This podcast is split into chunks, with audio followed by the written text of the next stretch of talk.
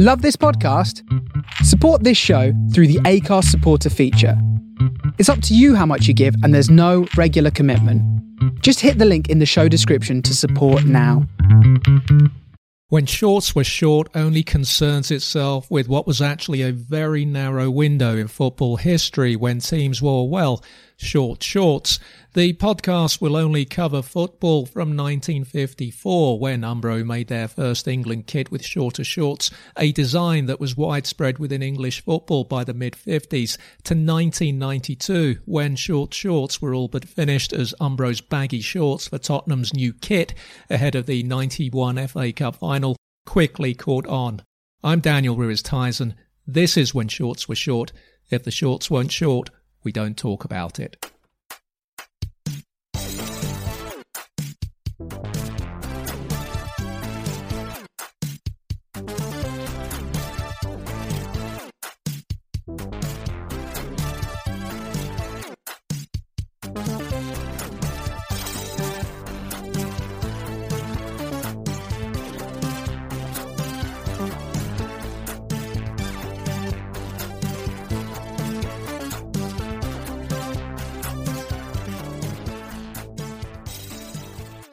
Another two parter this week as we look at Alan Durban's ultimately doomed efforts in the early 80s to help Sunderland's then young side realise its immense promise. David Snowden, author of Give Us Tomorrow Now, which sounds like the title of a Bond film, is the go to authority on Alan Durban's Sunderland tenure. His 2018 book looked at Durban's arrival at Roker Park in the summer of 81 and his attempt at waking one of English football's eternal sleeping giants. Durban, a title winner with Derby under Brian Clough and a future guest on this podcast, gave up his secure managerial post with Stoke City for the North East. And in this first part of our interview, David Snowden tells us about Durban's battle to lay down the foundations of future success in his opening season, the 1981-82 campaign, as the boardroom grew impatient with both manager and chairman. Here's David Snowden.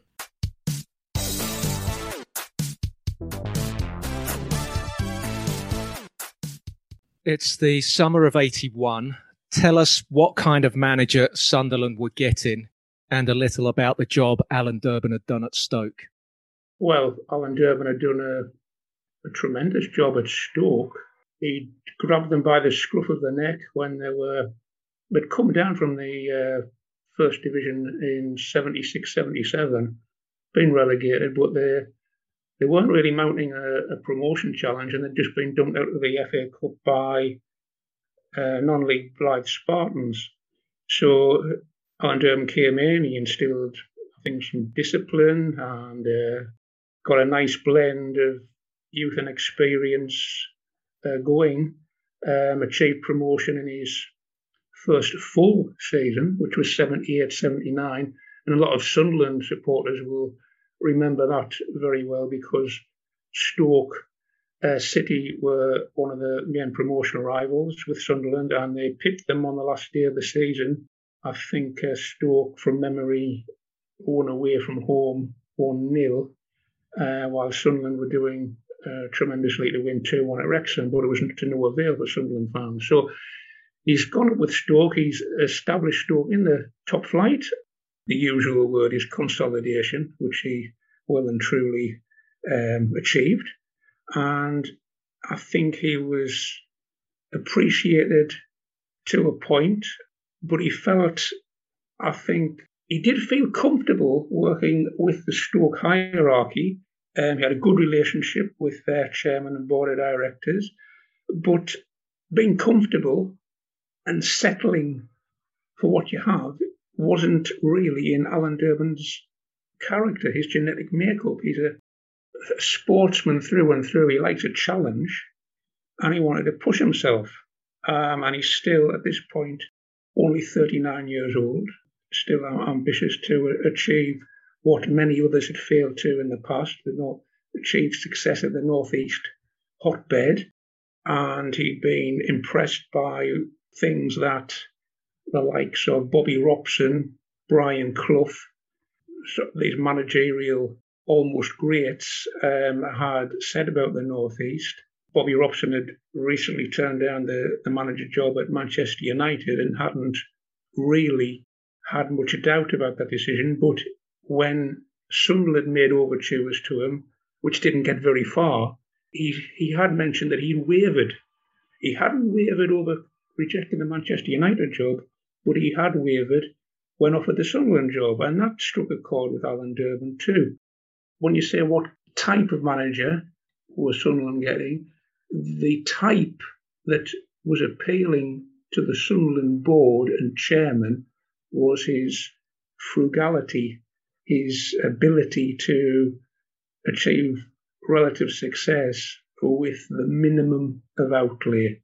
And as far as I'm concerned, with the Sunderland Board of Directors and Chairman, the word minimum is uh, is crucial.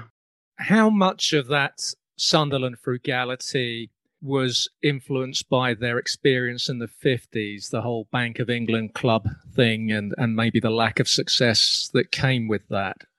My opinion would be no, it, it, it wouldn't. I think what is um, was more of an influence on, on the current incumbent in the board and the chairman was the more immediate record, that of Ken Knighton. Ken Knighton had had some initial success with his transfer outlay, and there were some exciting signings for the Sunderland supporters. Swoops for established First Division players like John Hawley. Stan Cummins perhaps wasn't a Middlesbrough regular, but he was a semi regular. And Pop Robson had been brought back, as a crowd favourite uh, from West Ham United. Chris Turner had come from Sheffield Wednesday, and these were principally they were they were sound signings, and they were and they were successful signings. But unfortunately, Knighton, as far as um, I'm sure um, the, the Sunderland uh, board were concerned, blocked his copybook with the outlay on Claudio Marangoni from the Argentinian player, £325,000 from San Lorenzo. He didn't really adjust, but he wasn't given the time. I think there was uh, impatience was expressed, and Knighton had to, well, really had to offload him in order to save um, paying out the remainder of the transfer fee. But what is ironic, uh, I think, is that someone had been promoted. They were looking to strengthen the squad, and perhaps because of the Marangoni error in inverted commas, and whether it would have proven error in the long term is another matter. Knighton was only backed with £150,000 in the summer of um, 1980 um, to, to spend on Sam Allardyce. And, and, it, and essentially, Allardyce was merely, I say merely, he was a replacement for the injured Jeff Clarke, who was a long term injury victim. Knighton was not given the £500,000 he was um, hoping to spend on Manchester City striker, Eire International, Mick Robinson because, uh, and he, he went to Alan Mullery's Brighton, but that is primarily, I think, because Knighton was not given the £500,000 to complete that signing. Now, I'm, I'm using the word ironic because in the January of that se- of the following season, January 81, Knighton is then permitted to go out and spend almost a sum of £500,000 to get two players, um, Ian Bowyer from Nottingham Forest, which did seem an exciting signing at the time, and Tom Ritchie from Bristol City. Bristol City were then at, in the third division, which was less exciting signing for the for the Roker supporters. Neither of those buys proved successful, and that I believe that rather than 1950s events playing a role in the frugality or the reluctance to give the manager money to spend. I would say it was more to do with the the immediate um, season with uh, with Knighton's record. Knighton was a bit younger than Durban. He brought Sunderland up in 1980. He was regarded as a young, progressive manager. What had the football been like during his reign? Well, one word would be attacking on a less complimentary tone, perhaps naivety. Some, sometimes the attacking element was at the expense of the defensive side, but it worked uh, to an extent in getting pro- promotion in in the first season. Then and there were some like, exciting times with um, a forward line of well Hawley before he succumbed to injury. Um, they had Pearce with Alan Brown. They had Pop Robson, who's a superb player. Um, Stan Cummins came in. He he was a very attacking player. Even the midfielders, um, Kevin Arnott was a, a, player with great vision. They spent uh, quite a, a, record at the time for 135,000 pounds for a fullback, a third division fullback. And Joe Hinnigan, now from Wigan Athletic, now he was a very attacking fullback, and they took this philosophy into the on the return to the top flight. And initially, the, I think the they had some good results. They were still exciting to watch. A big error, in, in my opinion, and not just my opinion, was that Pop Robson was, I wouldn't say he was discarded, but he, he, he was used on the bench initially. And Ken Knighton went with Alan Brown's pace above um, Pop Robson's penalty area nous and general influence. And I think that was a that was a big error and eventually Pop Robson was released. And it's ironic the number of years he had producing the goods after Knighton released him midway through um, season 80 81. So, the summer of 81, Alan Durban is in Barbados on a tour with the Stoke squad. He'd led to a surprise finish in the uh, top half of the old First Division, and he's mulling over an offer to take over at Sunderland. Was he the outstanding candidate for the job?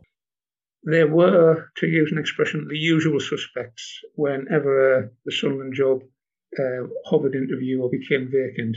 And some of them often coincide with with those candidates when um, Newcastle United's vacancy became available.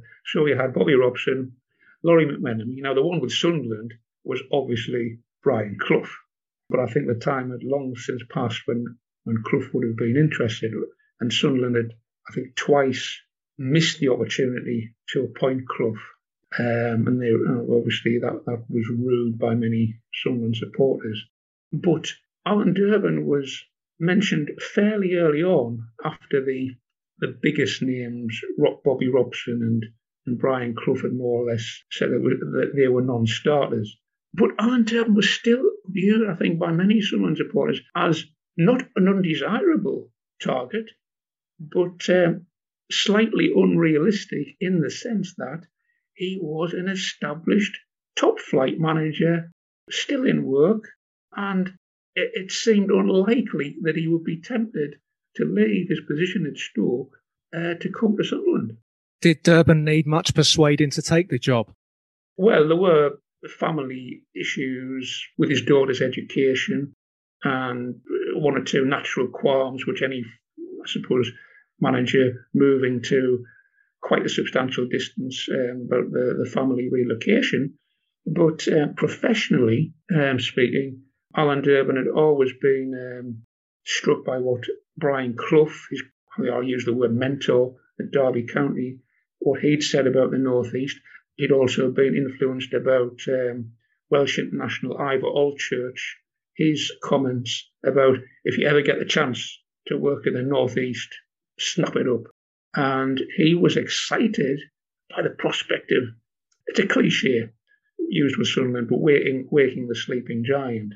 And it, he was excited by this this prospect, um, professionally, what, what he could achieve, what others had either failed to do or hadn't even attempted.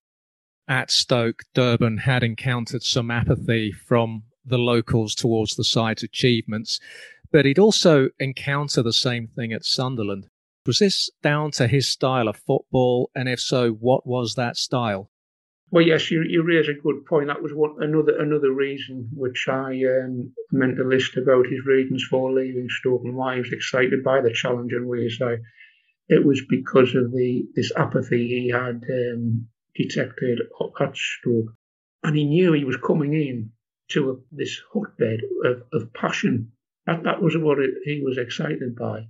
And it, but he realized at the same time that with this passion came an intensity of the, the spotlight would be always on him, both from supporters and the media, to, to produce, um, well, just just whatever was going on, either transfer speculation or with results.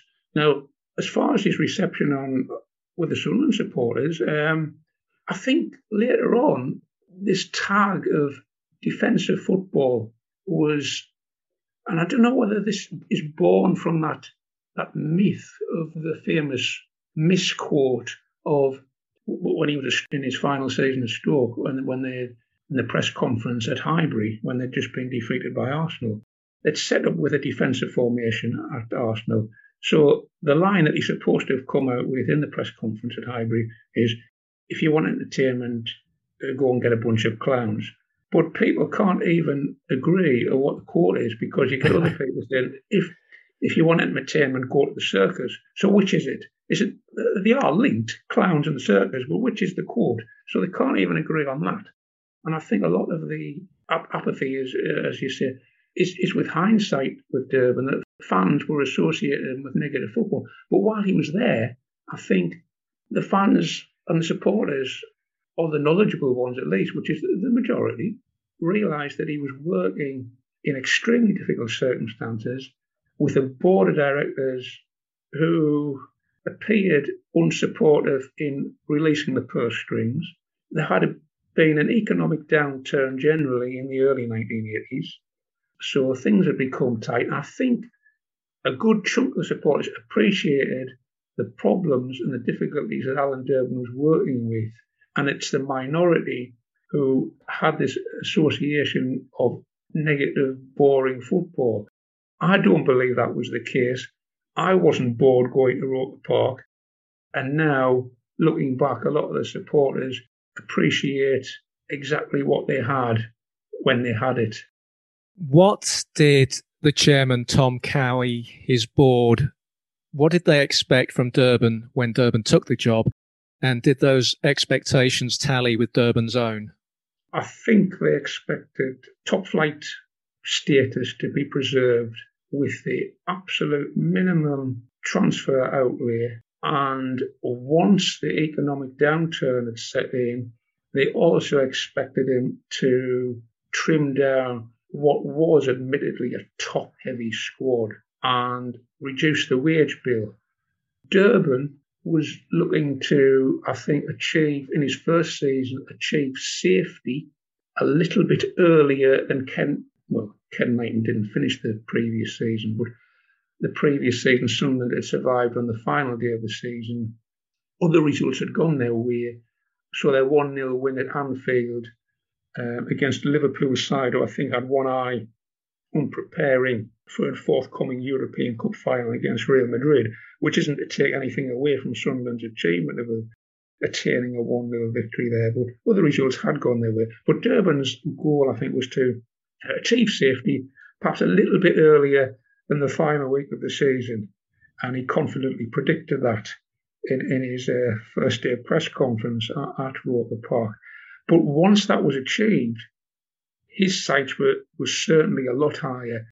He was looking to achieve something which had only been um, a pipe dream for most Southern supporters in the 70s and 80s, and that would be to finish in the top five or six, whatever it took to achieve a European qualification. What about the needs and expectations of Sunderland fans? What did they want to see from Alan Durban? What they wanted was to achieve Europe, to win a cup in the first season, probably. But I think uh, a lot of the Sunderland supporters do possess common sense and uh, don't not not unrealistic expectations. It's usually it's always the, the noisy minority who would who would never be satisfied they wouldn't be satisfied with Sunderland finishing the top half of the table, getting to the, I don't know, semi final of one of the big cup competitions. They, they would be yammering on about um, calling for the manager's head, but it is a minority. Unfortunately, as I, as I mentioned in the book, often the noisy minority gets heard about above of the, uh, um, the majority. My own view would tally with a sizable chunk of the Sunderland supporters' outlook. Really, I, just wanted to be going into those, those final few weeks of the season anxiety free and to be safe from relegation. I mean, mathematically safe by about I don't know, early April, Easter time. That would have been a luxury of which dreams were made of. The 81 82 season, that sees the introduction of three points for a win. Meantime, Sunderland have three players Barry Siddall, uh, Shaun Elliott, Barry Siddall, the backup keeper, Shaun Elliott, and Stan Cummins. They're still out in the States playing in the NASL, which is quite a common arrangement at that time in the top division. But Durban isn't happy about that, is he? Oh, most certainly not. Um, it, it's, it's, a major bone of contention. Um, and it's something that he said will not be repeated under his uh, jurisdiction in the future. He was deprived of the three three of his club's star assets. Well, obviously, it was the, it was the ones that the, the North American clubs were most interested in taking. had uh, Shaun Elliott, Stan Cummins went to Seattle Sounders, and Barry Siddall, Vancouver Whitecaps. I mean, obviously there was the cover there for the goalkeeper position with Chris Turner, but Shaun Elliott and, and Stan Cummins were two that would be automatic starters in the in Durban's first lineup.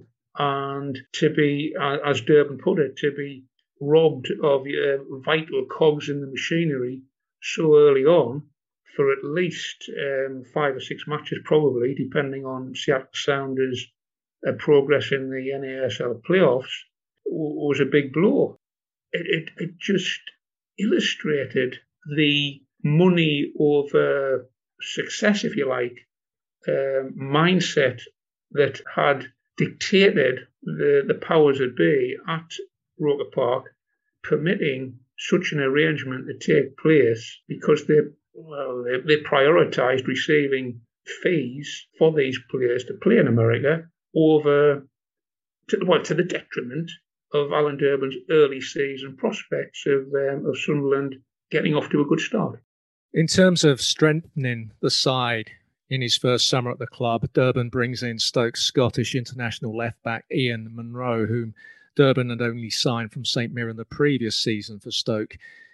And elsewhere, I think there are efforts to bring in Lee Chapman from his former club Stoke, but they come to nothing. But a young Scottish striker, 18 year old Ally McCoist, does arrive from St Johnstone for £400,000, a record for Sunderland. But also, regardless of that, that's big money at the time. Would that transfer fee weigh heavily on McCoist in his two years at Sunderland? He said not. I, I, don't. I don't disbelieve Ally McCoist he's that type of bubbly personality which the fee wouldn't have sat heavily on his shoulders.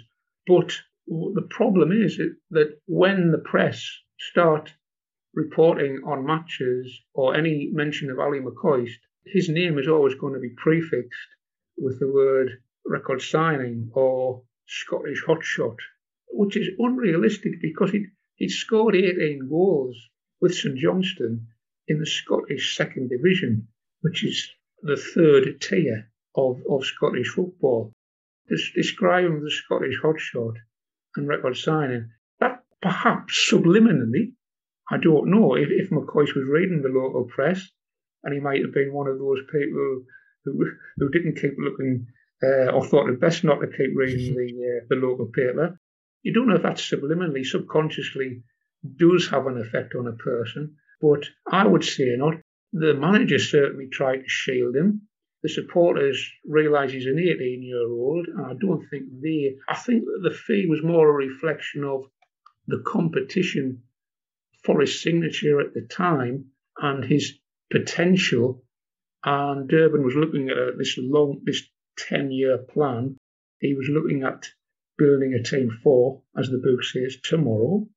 And, and I don't think the pressure uh, did get them McCoist, but what did affect his on-field performances was just that transition where he, he remarked that everything was so much quicker. He had to take doing one touch what he'd been able to do in three touches. Uh, the marking was tighter, and bear in mind he wasn't even a full timer at St Johnstone. Signing with Sunderland allowed him to hand his notice in uh, at the civil service. Um, he was able to start training full time for the first time in his life. Obviously, he could take it. The exuberance and fitness of youth was a, that wasn't a problem. But all these things have to be taken into consideration. It was unrealistic to expect him to start coming in and banging in the goals um, in, in his first few months. In fact, the, the initial plan was to ease him in gradually. But um, unfortunately, because Sunderland started to struggle and the goals weren't coming from established players, um, McCoist was thrust into the starting role in the Sunderland first team a little sooner than Alan Durban wished. And um, most of the Sunderland supporters got an earlier uh, chance to, to view him in action than they'd expected.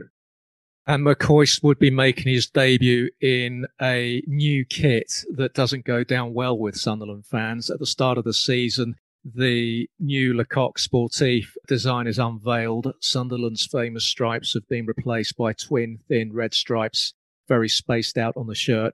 Worse still, the black shorts had been replaced by red. How had the fans reacted to this? The uh, and, and, forgive me for a generalisation.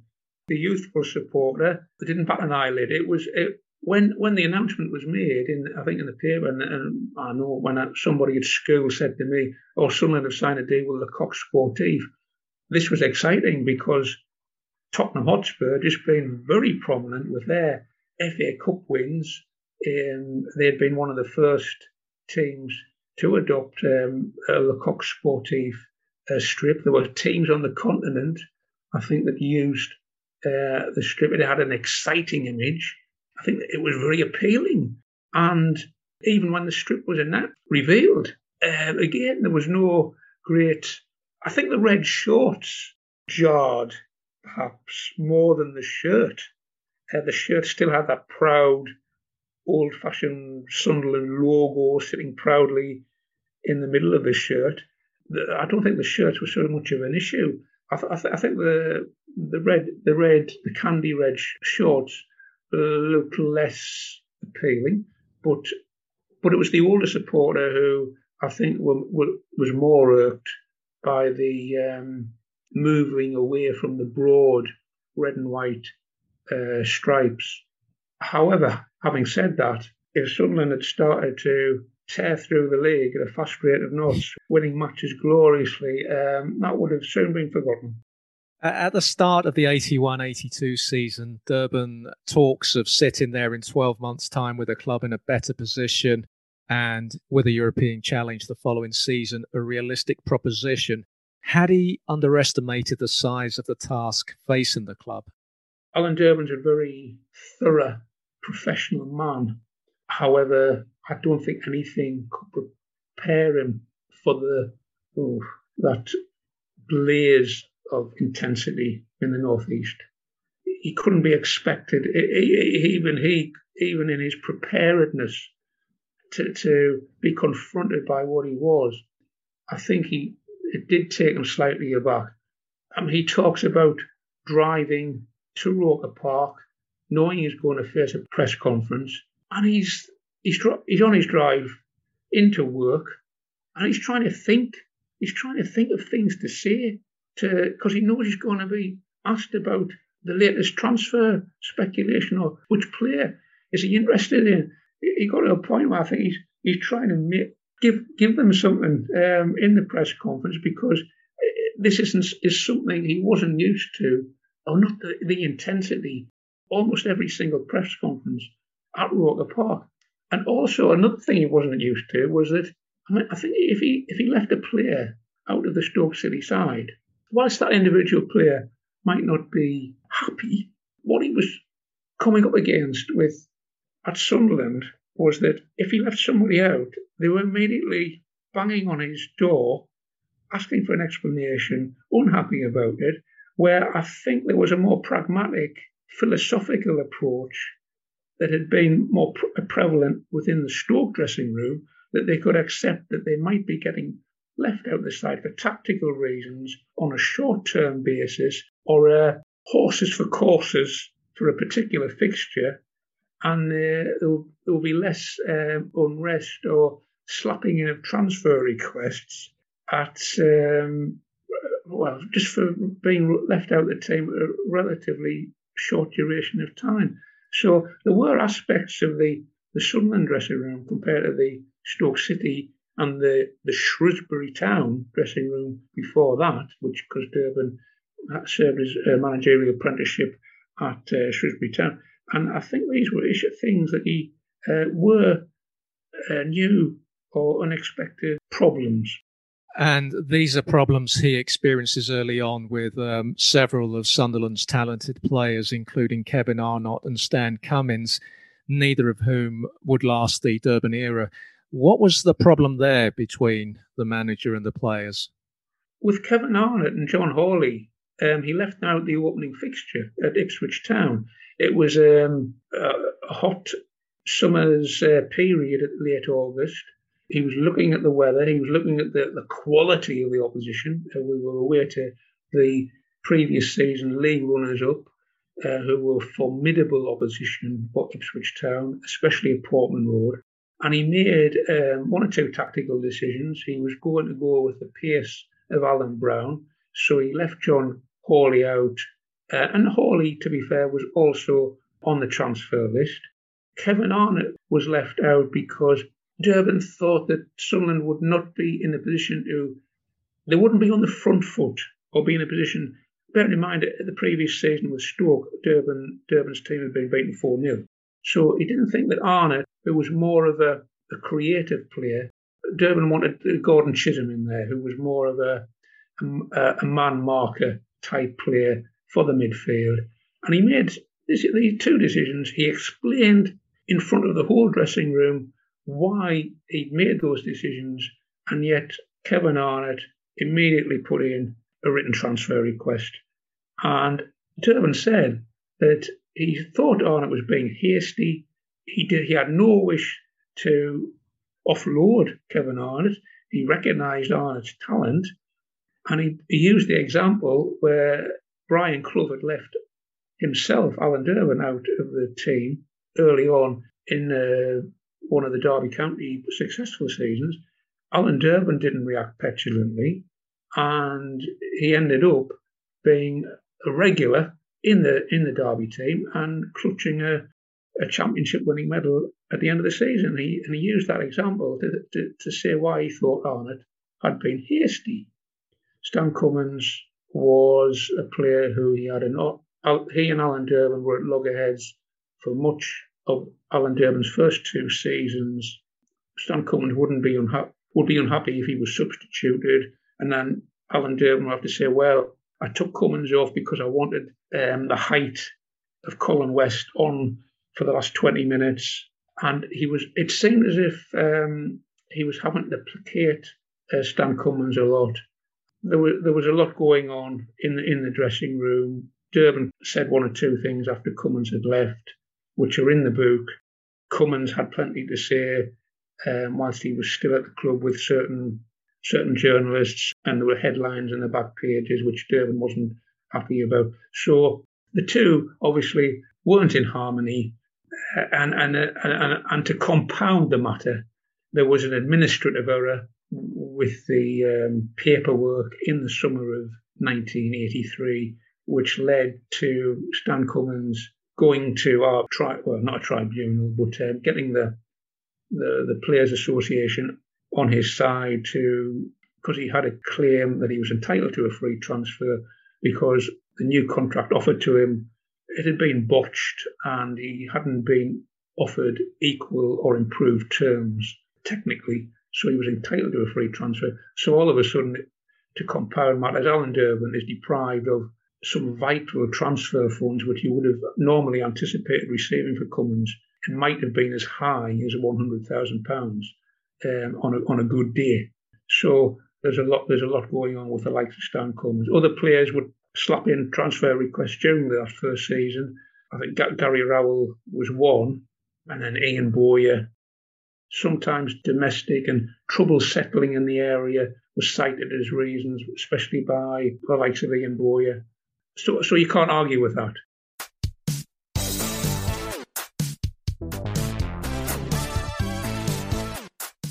Still to come on when shorts were short. Third Division Millwall and Second Division Charlton Athletic spent about twice as much as Sunderland did in the summer of 1982 And then Charlton Athletic not only did that, but once the season was underway, they spent another £324,000 to sign Alan Simonsen from Barcelona. So I think that speaks volumes with clubs of that, I mean, smaller clubs eh, in, in a lower divisions were spending that kind of money, and that didn't happen at Sunderland.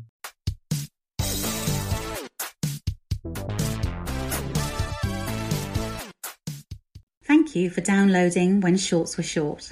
You might be interested in supporting the show's Patreon page. Supporters will get each new episode a fortnight early, as well as bonus episodes exclusive to patrons.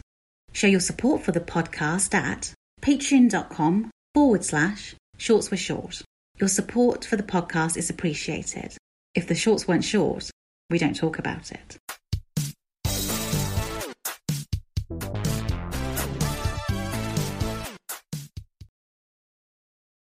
One player that Sunderland miss out on in the summer of 81 is Everton's Bob Latchford, who makes the move to Swansea. And Durban dismissed a move for the player because he felt Latchford was too old. Yet Latchford does well at Swansea. And, and two years later, Durban was trying to bring him to Roker Park. How much of a missed opportunity was that for the club? Well, very much, I would say. And with hindsight, I think, I mean, all, all managers make mistakes like all goalkeepers make mistakes.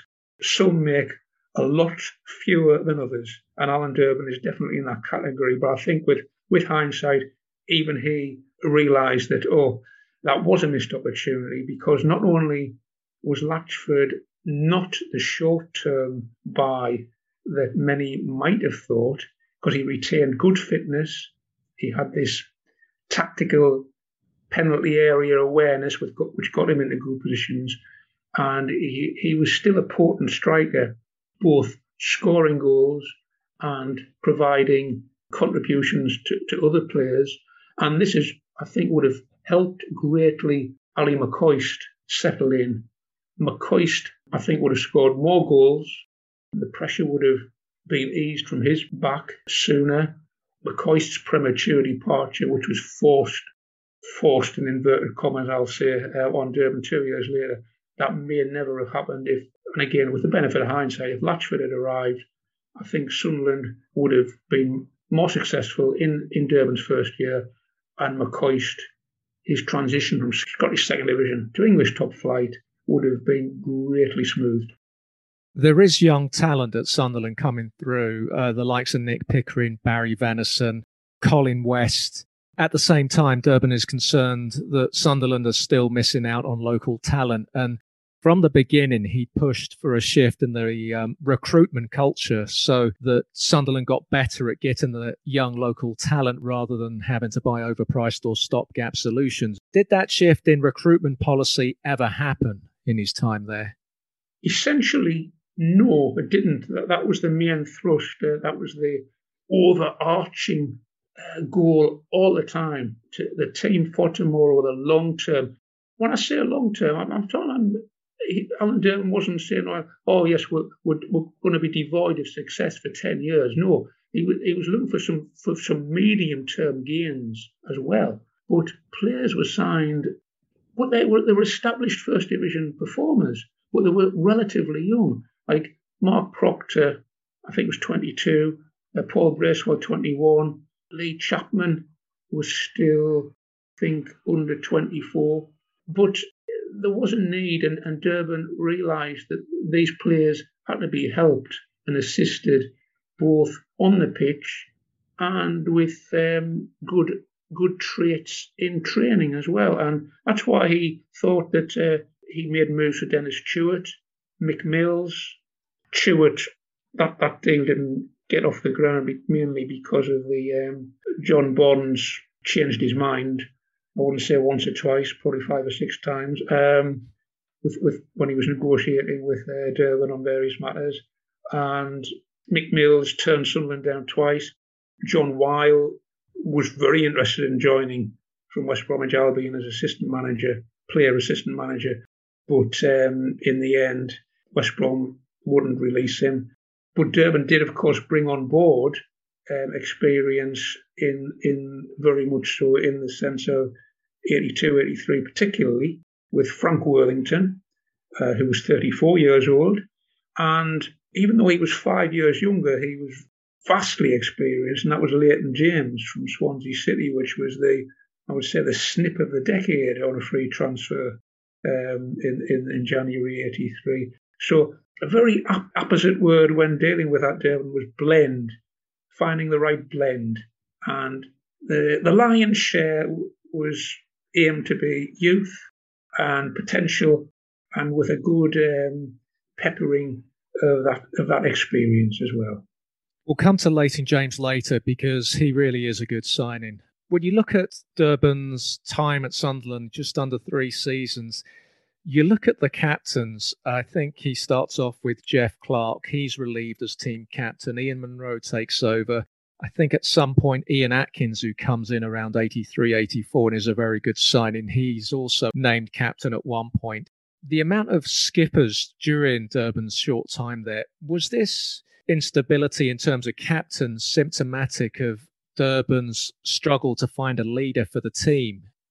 Well, in one sense, no, in the sense that, um, I mean, Jeff Clarke was retained uh, club captaincy throughout that initial season. His form, though, suffered um, for, for, whatever reason, and he was left out. He, had, he, he was eventually left out of the team. So Ian Munro assumed on-field duties. Then late, later on, again, when Ian Atkins took over as as on-field captain, Ian Munro still um, maintained club captaincy for uh, official um, non-playing duties.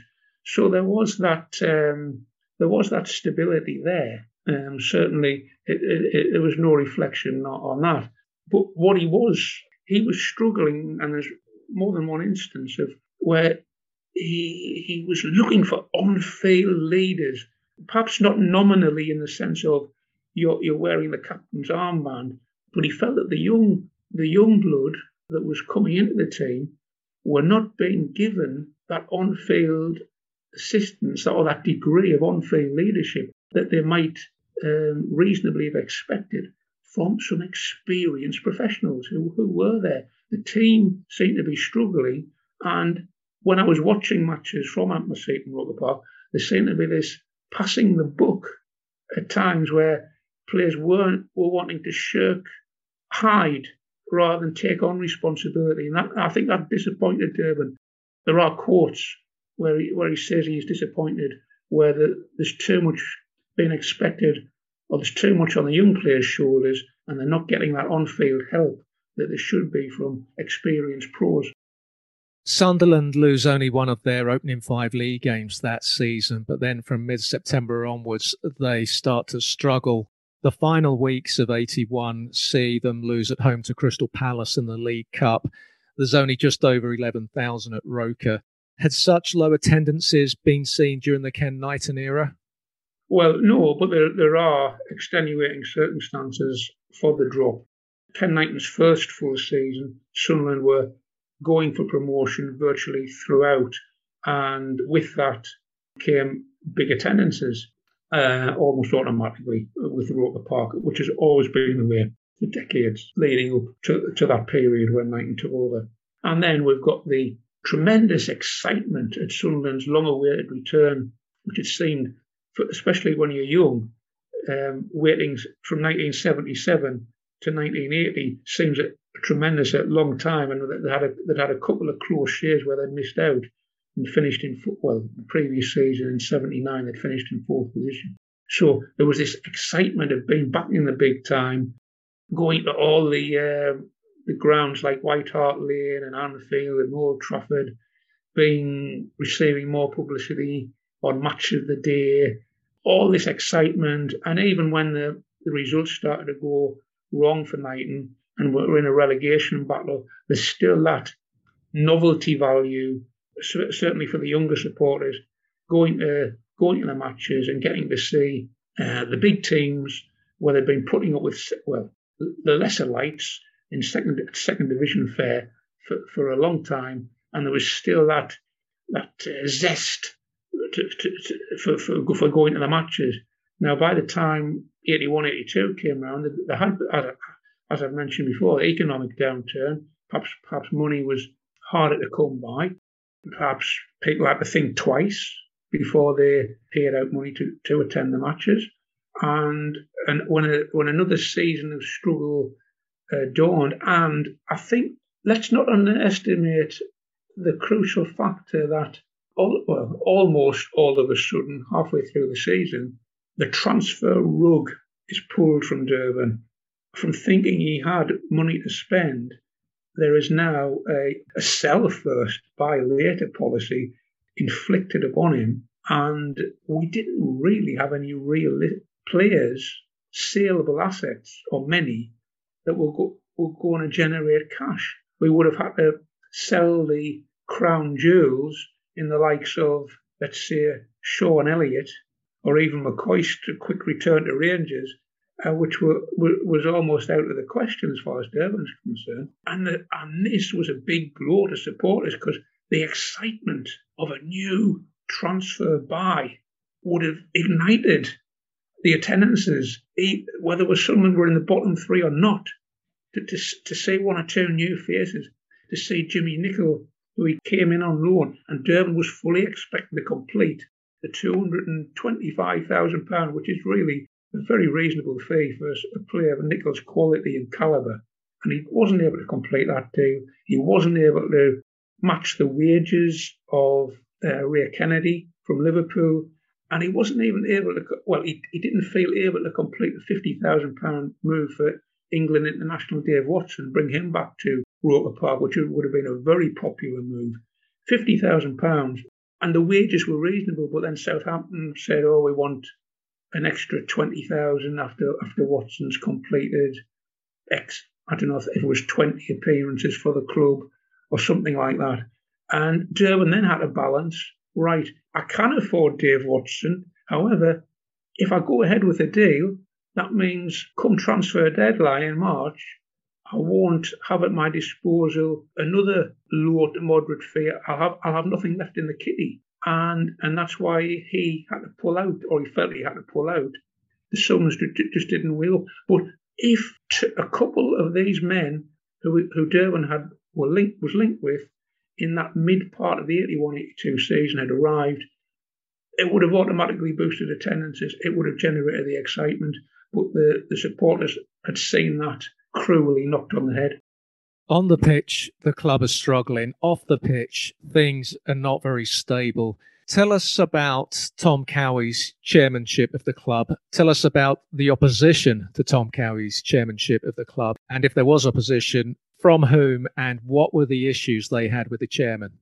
Well, the, the issues supporters had were when Sunderland promoted, there was a hike in admission fee. I, I from memory, can tell you what the, the um, price of a seat, match day seat. This is nothing to do with season tickets. Match day seat went from three pounds to four pounds fifty, um, which is percentage wise is, is quite a hike. And, and the northeast, the industry was shipbuilding and mining and um, well, steelworks hadn't um, quite bitten in at that point, 80, 80 but these these were all all factors, and then the again on a on a on a monetary theme, and this was this was the crux of the matter. Knighton wasn't backed substantially in the summer of of coming up in, uh, to to strengthen for top flight football, and then when Durban took over, I mean, I worked it out that okay, yes, a record fee granted to sign Ally McCoist for the, the precise sum was £355,000 and then £150,000 spent on Ian Munro. So add those two together, we've got just a shade over £500,000. But Durban raked in £210,000 from selling Joe Bolton and then in bits and pieces, Sam Allardyce, Ian Bowyer, John Hawley, Joe Hinnigan, Steve Whitworth, Barry Dunn, bit by bit, he was chipping away. Not only was he chipping away at the at the at the net outlay, money was coming in in transfer fees, and and the wage bill, the squad was being trimmed, the wage bill was reducing, and I worked it out that Durban raked in more than four hundred thousand pounds from transfers coming in. And then you add on top of that, he's reduced the wage bill. This was a big uh, sticking point with the Southern supporters, not the managers not being backed with transfer cash. And then to, to further answer your question, from a, a non, well, if I term it non-supporter angle, um, shareholders, there were, there, were, there were challenges in the boardroom with um, so-called rebel shareholders were calling for extraordinary uh, general meetings to try and um, push their uh, issues. The principal rebel shareholder, this is Barry Beatty, isn't he? And uh, he serves, I think, after 25 games, Sunderland find themselves second from bottom, and Beatty disturbed at the club's position, he serves formal notice for an EGM. He's calling the chairman a, a disaster. How does that EGM go? And at this stage, does Beatty have enough backing to push Tom Cowie out? At that point, uh, no, he doesn't. Um, it's it's more vocal, um, and and um, he, he, said he had the contacts, businessmen who would come on board with him. Who, I mean, if we go, if we talk about the January, early February '82, he says that he had the, the backing of businessmen who would have enabled the, buying of Dave Watson and Ray Kennedy and Jimmy Nicholl He, he makes that claim, which is very uh, appealing to, for, for Sunderland supporters to hear that there's, there's somebody saying they'll they'll put their money where their mouth is, so to speak. But the first, whilst it wasn't an extraordinary annual general meeting, the first annual general meeting was at a most inopportune time um, for Durban in November 81 because they'd just been beaten 5 1 at home by Manchester United in the league and then knocked out by second division of the League Cup by second division Crystal Palace at home. And the day after, he's got the annual general meeting, which he's got to, um, well, he, he didn't personally have to attend, but it wasn't ideal timing. With, with regards to the cause for a real serious challenge to leverage being applied uh, and people getting into the boardroom themselves. It was more at the start of the 83 84 season. Uh, up to that point, it had been it had been more a vocal presence, um, a disturbing vocal presence. Before we come to the climax of that first season under Durban of 81 82, I just want to take you back to the Ian Bowyer situation because that was a big signing for the club at the start of 81. He gets injured, I think, early on, he's arrived for a substantial fee. He returns to Forest, I think, for a fraction of that fee. And it's one of the strangest moves, I think, of that decade. Here's a man, a double European Cup winner and league champion, deemed surplus to requirements, perhaps by Forest. And then a year later, he's back at Forest and he captains them for a further five seasons. It doesn't make much sense. Was Bowyer's trouble at Sunderland down to a failure to settle down in the area? Was he one of those players who just couldn't settle in the northeast, or were his issues on the football pitch itself? Well, I'm going to use words that were attributed to them at the time and well and well uh, documented. There's probably Sunderland, different factions of Sunderland supporters might have varying opinions, but the official reason, I mean, when Durban re- revealed that Bowyer had asked for a transfer, he said that Bowyer had cited, well, domestic issue in the fact that he, he couldn't, he was having problems settling in the area. And once a player says that, nobody can contest it. You've just got to take the player at their word. So there was that aspect with, with, with Ian Bowyer. We can't really dispute that. The, the feeling was that Knighton may have been, because when Knighton bought Bowyer in January 81, Sunderland were starting to struggle and perhaps Brian Clough was, shall we say, canny, exploited that to some extent. There was a, an inflated fee, but at the time, when the when the back the local back pages said was and the and the local evening news on TV said we signed Ian Bowyer, 29 years old, 250 thousand pounds. It didn't seem unreasonable. The unfortunately the the the economy, the downturn in '81, that has badly affected um, the, the, situation as well. But once a player said, well, the, the feeling was some of the press said, reckoned, and whether they'd picked this up from a, an inside quote, but they felt that Bowyer had, to use their expression, opted out. he'd opted out of a relegation fight, didn't have the stomach for a relegation fight.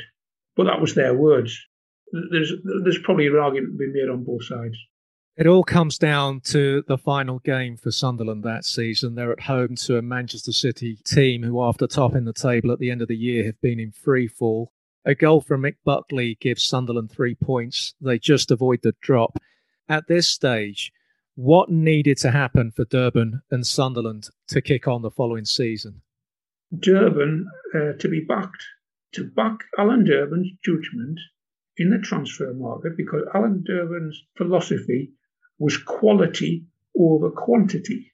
Now, this is something that completely went out of the window in subsequent, in the subsequent years and led to Sunderland falling into the third division because they went with quantity um, over over quality. And I mean, I've mentioned already the failure to back Knighton to back Mick Robinson, and whether this was because it was five hundred thousand pounds on a single player.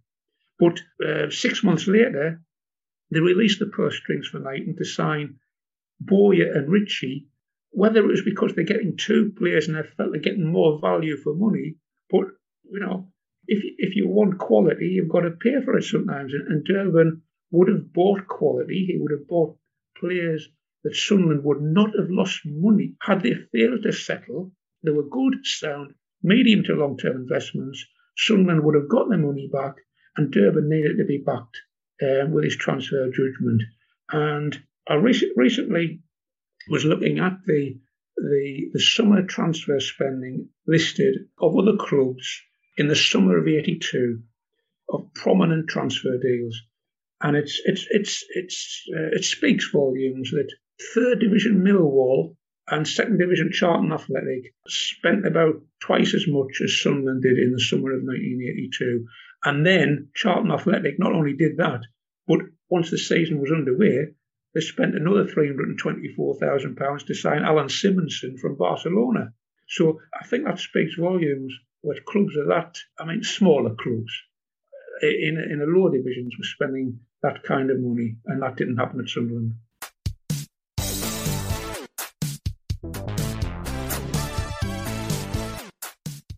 Thank you to David Snowden. In part two, we look at the final stretch of Alan Durban's time as Sunderland manager, during which the likes of Frank Worthington and Leighton James arrive at Roker Park. David can be followed on Twitter at Dr. Snowden, Dr. Snowden, to keep it simple. And Give Us Tomorrow Now is published by Pitch Publishing and is available via the Pitch website, Amazon, and all good bookshops. There'll be links in the show notes. As always, please do rate and review when shorts were short on Apple Podcasts, even if that's not the podcast provider you use for subscribing. Apple Podcasts remains the all important way for any show to grow. Thank you all for listening. The podcast can be followed on both Twitter and Instagram at Shorts Were Short and Facebook.com forward slash Shorts Were Short. If you want to join the group page on there, please do. If you want to drop the show an email, you can get me Shorts Were Short at 1607westegg.com. All my work can be found at danielruiztyson.com. The podcast can be supported at patreon.com forward slash shorts were short. Sign up for your season ticket there. Lots of content on the way. Thank you for your time. The artwork is by Tom Hadfield. The music is 80s synth pop by Toto Cyberspace. I've been Daniel Ruiz Tyson. This has been When Shorts Were Short. If the shorts weren't short, we don't talk about it.